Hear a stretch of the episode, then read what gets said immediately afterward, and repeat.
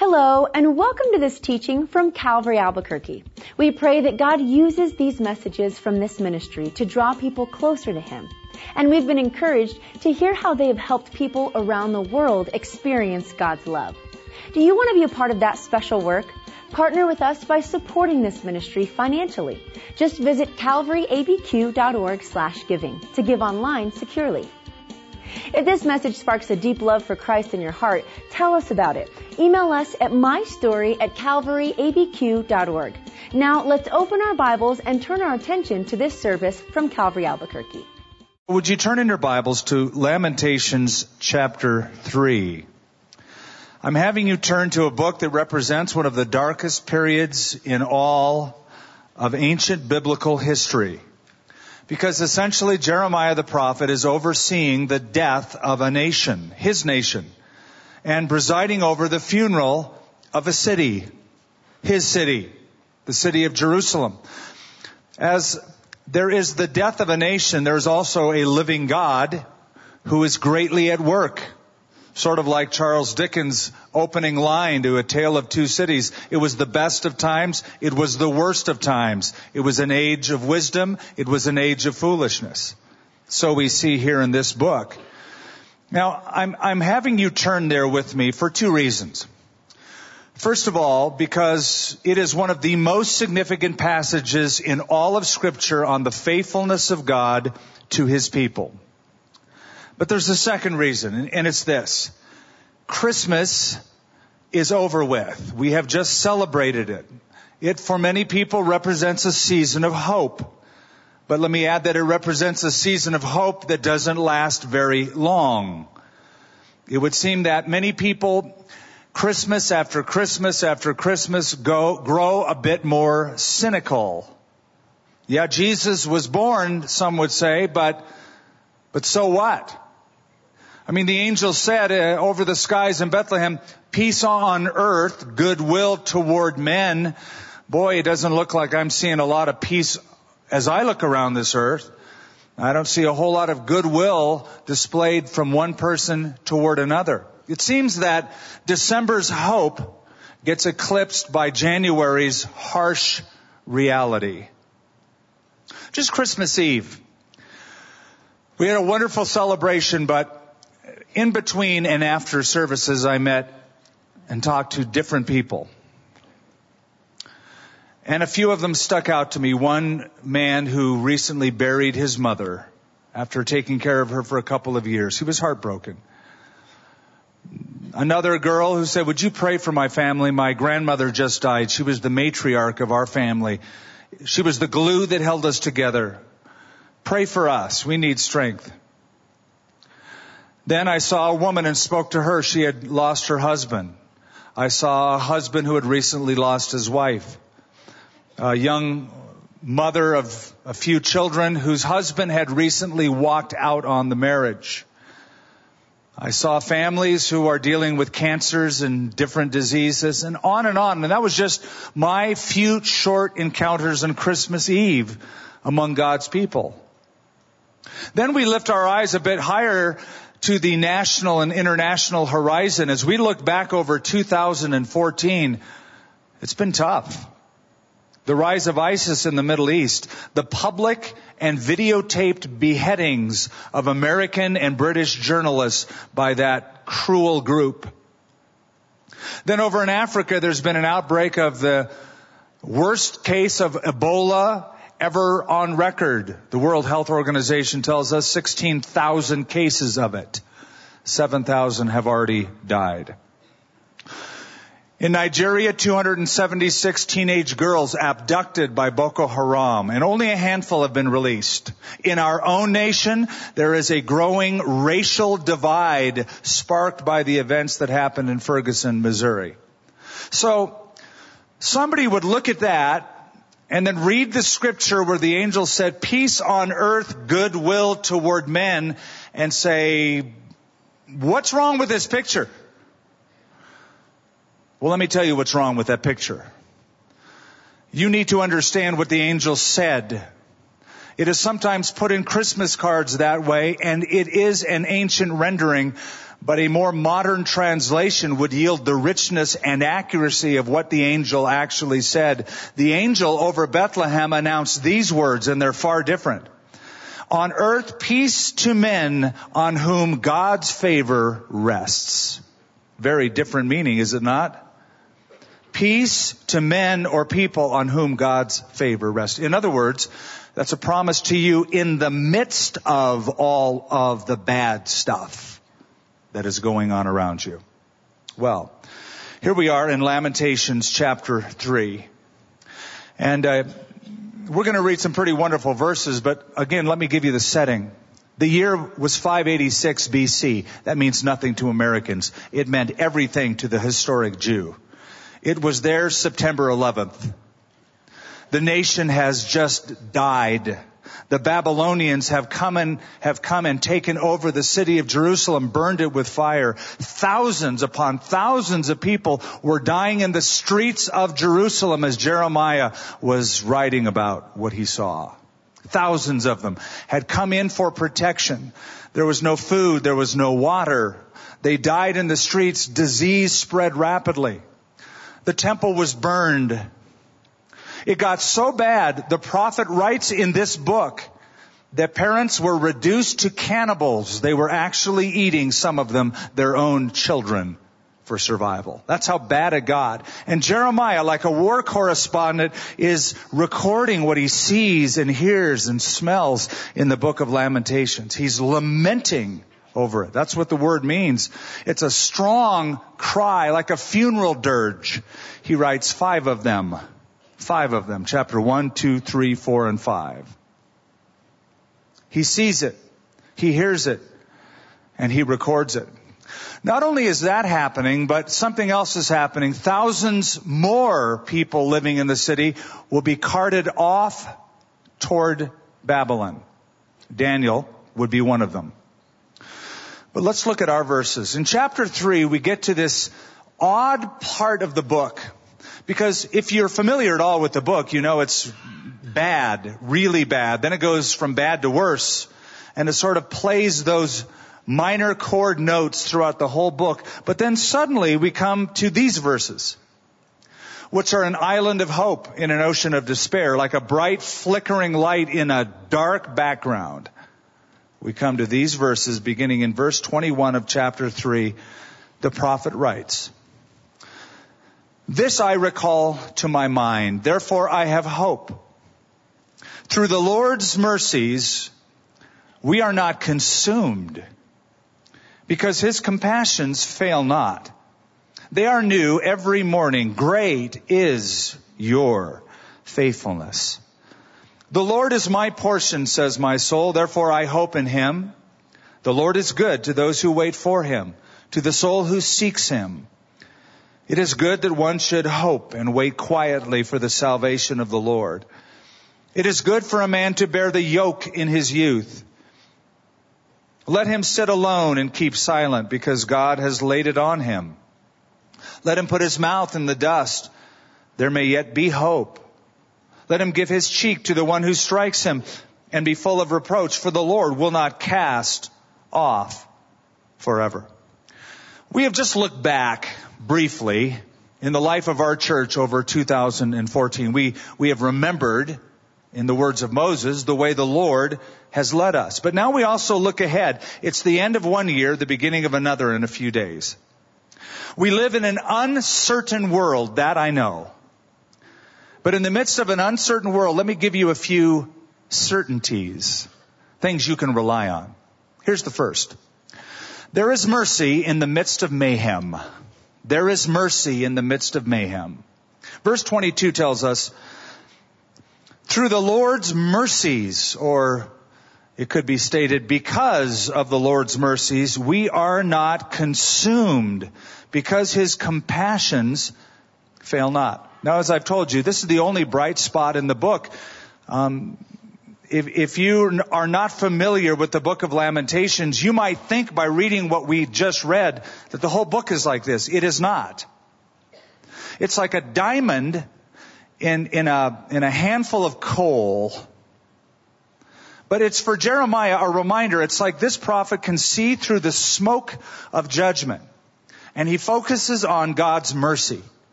And he says, it's because of those mercies that we are not consumed, that is utterly destroyed. It's an incredible statement. Because Jeremiah is seeing death and destruction all around him, and yet he says, you know what? It's not the end. It is not the end. We may be down, but we are not out. We're not going to be completely destroyed or completely wiped out like the other nations that have been decimated by the Babylonians. God's been merciful to us. It is not the end.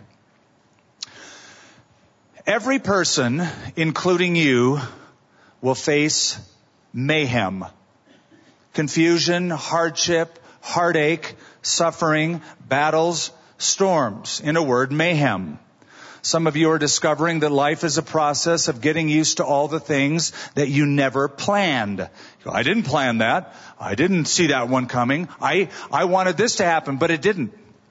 And you're getting used to it. You're adjusting your life to all the things that happen that you never planned. One of the greatest sufferers ever, Job, said, Man is born to trouble as surely as the sparks fly upward. Another author you're familiar with, and you're familiar with his beautiful psalm, Psalm 23. Don't forget it says, though I walk through the valley of the shadow of death. Yep, you gotta walk through that valley. No, you won't be airlifted from mountain peak to mountain peak. And yet I still meet people who think that because they're Christians, God owes them a life that is free of pain and suffering. I don't know where they get that from. Certainly they're not reading their Bibles much. But it's sort of like, well, I'm a child of God. I'm a good person. Bad things don't happen to good people. That's like expecting that attack dog not to attack you because you own a dog as a pet at home. Life doesn't work that way. There may be mayhem in the next year, but there will be mercy in the midst of it. I want you to consider and even look at the word in your text, mercies. Through the Lord's mercies we are not consumed. That is a word that is used about 250 times in the Old Testament, mercies. It is sometimes translated loving kindness. The Hebrew word is chesed. If you were to try to write that word down, you'd probably have to put C-H E-S-E-D. Chesed. That's how you gotta say it. That's how they say it. And chesed means loyal love or covenant love. And here's what it means exactly. Here's how it means fleshed out. It means that God made a covenant with you and that he will act in love and mercy towards you because of the covenant that he made with you. That's what it means. So rather than focusing on the great grief that you are experiencing, maybe you need to focus on the great God in the midst of the great grief and his great love and mercy and compassion towards you. C.H. Mackintosh once wrote, 10,000 mercies are forgotten in the presence of a single trifling moment. How often I've seen that among believers so in love with God. God is good. I trust in the Lord. And then one small inconvenience happens and they're now questioning if there is a God. One trifling moment, 10,000 mercies are forgotten.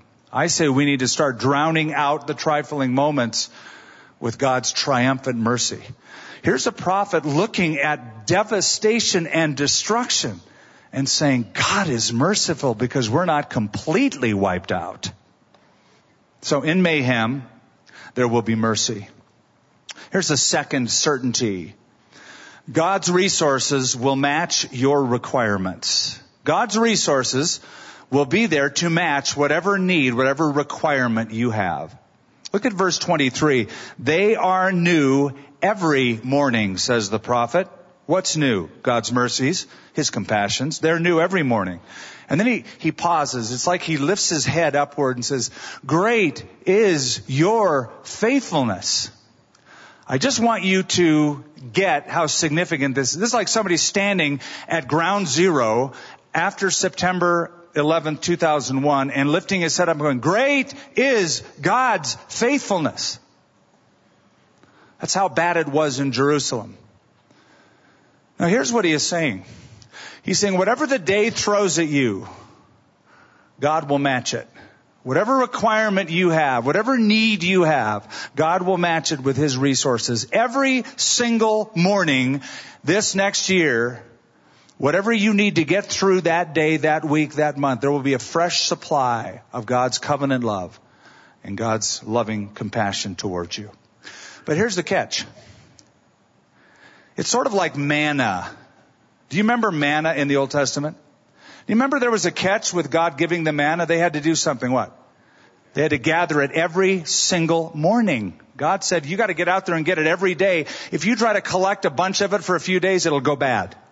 So every day you need to go out and demonstrate that you depend on me every morning, every morning, every morning. Well, God's mercies are like that. They're new every morning. You gotta gather them every morning. I'm gonna suggest that this next year, you give your mornings to God. You spend some time with Him and you adjust your sights. You balance your life by some time in His Word and in prayer. That's how you start your day. You say, I'm not a morning person. Get up just a little earlier. I don't have enough time. Get up a little earlier. Oh, but I'm not good in the morning. Get over it. Just, just a cup of coffee, something. Give your mornings to God. Try it. Try to gather the manna every day and receive during that time what you will need for the day, whatever it will bring you. He says, great is your faithfulness. I've always marveled at this text. I've marveled at it. Because to say that, that's a declaration not based on what he is seeing or hearing or smelling. It's, based upon what he knows. Because what he is seeing is a city burned with fire. What he is smelling is the corrupted, rotted flesh of human beings. What he is hearing, the cries of women and children being massacred, history tells us. That's what he's seeing. That's what he's experiencing. And yet, he makes a statement not based on what he sees, but what he knows about God. Great is your faithfulness. Paul went so far as to say to Timothy in 2 Timothy 2, if we are faithless, he remains faithful because he cannot deny himself. He's faithful, but we don't always, well, we don't always notice it, do we? We are the kind of people that live in the shadows rather than noticing what's not the shadow. We notice the black dots on the white sheet instead of so much white that's still on that sheet. It's a great story about Thomas Chisholm. He lived in the 1800s. Uh, he was born into poverty. He was born in uh, Franklin, Kentucky. Uneducated, but he had a desire to be in the ministry. He eventually got his dream. He entered the ministry, was ordained to the ministry, but because of very poor health, he could only remain in the ministry one year. That's it. After one year, he had to quit. He couldn't keep up the pace and the responsibilities.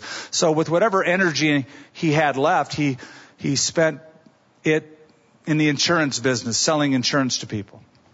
So he had a dream. It was fulfilled for a year, then it was gone. And yet, this is what he said.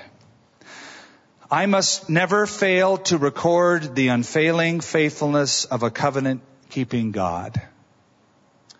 And boy, did he keep that promise. He went on to write 1200 poems and hundreds of songs. And one of them is based on this text. It's the very song we just sang. Here's the lyrics to refresh your memory. Great is thy faithfulness. O God, my Father, there is no shadow of turning with thee. Thou changest not. Thy compassions fail not. As thou hast been, thou forever will be. Great is thy faithfulness. Great is thy faithfulness. Morning by morning, new mercies I see. All I have needed, thy hand hath provided. Great is thy faithfulness, Lord, unto me. Did you know that there are 7,487 promises in the Bible that God made to man? That's what somebody counted. Somebody actually decided to go through and count that. He was a Canadian. He said, I'm just curious. How many times did God make a promise to people? 7,487. That will get you through your tomorrows. And it's time that we start focusing and noticing all the times God keeps a promise, another promise. He's faithful there. He's faithful there. I ate this morning. I could get gas today. I got to hug that person again. Whatever it might be, it's the great faithfulness of God. So, there is mercy in the midst of mayhem. God's resources will match your requirements. Here's the third and final thing to meditate on. Delays don't always mean God's denial. Delays don't mean necessarily denial. Look at verse 25. The Lord is good to those who wait for him, says the prophet, to the soul who seeks him. It is good that one should hope and wait quietly for the salvation of the Lord. It is good for a man to bear the yoke in his youth. Let him sit alone and keep silent because God has laid it on him. Let him put his mouth in the dust. There may yet be hope. Let him give his cheek to the one who strikes him and be full of reproach, for the Lord will not cast off forever. Now, in this text that we have read, from verse 21 to verse 31, there are two words that appear a total of five times. It's the word hope and the word wait. And they always go together. He is waiting in hope. Wait in hope. These are the words of a man anticipating some answer from God at some point in the future. This is bad, but we're not done yet. Not over yet. And I'm still waiting and I'm still hoping. Now you know that Jeremiah predicted what he is seeing and writing about in this book. Did you know that in the prophecy of Jeremiah, before Lamentations, Jeremiah, the book that bears his name, he spent 40 years, four zero years, running around that city telling the people, Babylonians are coming, Babylonians are coming, this place is going down, this place is going to be taken captive, Babylonians are coming. Do you know he did that for 40 years and not a single person, not one, listened to him? Not one convert. Not one repentance. And now the day has happened. It has happened. He is watching it like a war correspondent. He is recording all of the nitty gritty of what he sees and hears. But he also made another prediction. He said in his book of Jeremiah, there's coming a day when the, the city that is destroyed in the future, Jerusalem, and now he's seeing it, will be restored. After 70 years of captivity in Babylon, you will come back to the city, God will restore you, and you will rebuild. And so the words wait and the word hope now make sense. Here's a fellow who expects God to answer. At the same time, he gives room for God to answer. Lord, I expect you to answer, but I'm allowing you to answer in your way at your time. That's waiting. I expect you to answer, but I allow you to answer your way and in your timing. Now, I'll be honest with you. I'm not good at waiting. I hate it. That's a confession, and I'll make a confession for you. So do you. You hate it. We hate it. We live in a society that promises instant gratification. Do you want it? Buy it. Have it. Do it now. Don't wait for anything. But think of waiting on the Lord sort of like going to a good movie. The director, the producer will put in creative pause. He will build up. There will be antagonism, angst. There will be tension in the film. There won't be resolve yet, but eventually you come to a place where after waiting for it, wait for it, wait for it, suddenly at the end there's resolve and you go, ah, great ending. What this means for you and I is that we start recognizing and looking for God's mercy in the midst of the mayhem. We start grabbing a hold of His resources in the midst of all our requirements. And it also means that when we don't get what we want, when we want it, we say, that's okay, God, you will answer it. I will wait and hope in you because you're saying to me, obviously, not now. Not now. It's important because not now doesn't mean no. My parents used to say not now a lot to me. Dad, are we there yet? Dad, can we stop now? Not yet. Now, eventually we would stop. Eventually he would graciously let me use the bathroom at the filling station or have a meal on the way to the road trip. But sometimes I wanted stuff now and he would just simply say, not yet. But you and I need to learn to let go a little bit more when we trust the Lord. I'll close with this poem. As children bring their broken toys with tears for us to mend, I brought my broken dreams to God because He is my friend. But then, instead of leaving Him in peace to work alone, I hung around and tried to help with ways that were my own. At last I snatched them back and cried, how can you be so slow? My child, he said, what could I do? You never did let go. It's time to let go. This year, let go. And as you are looking up, as you find yourself in a pit and you are looking up, that's the best place to look. Because your outlook is determined by your uplook. And as you look up and you remember God's mercies and you say God is faithful, you keep looking up to Him and anticipating God will answer and God will work, but it will be in His way and in His time. Because if you don't, you'll sink back down into that muck and that mire. So don't do it. Say, great is your faithfulness. And Father, that's how we end. We close. We come to the end of our year and we look back and you have been so good. You have been so faithful. We have certainly seen the mayhem, though not close to what Jeremiah saw. But Lord, you have been and you are merciful. You have made a covenant with us. A covenant of loving kindness of chesed, where you will deal with us according to the covenant, the promises that you have made to us. Help us to look for the mercies, look for the resources, and to trust your timing. In Jesus' name, amen. It's so important that we allow God's truths to sink deeply into our soul. But it's equally important to act on those truths. How will you live out what you learned from this teaching? Let us know when you email my story at calvaryabq.org. And just a reminder, you can give financially to this work at calvaryabq.org slash giving. Thank you for listening to this message from Calvary Albuquerque.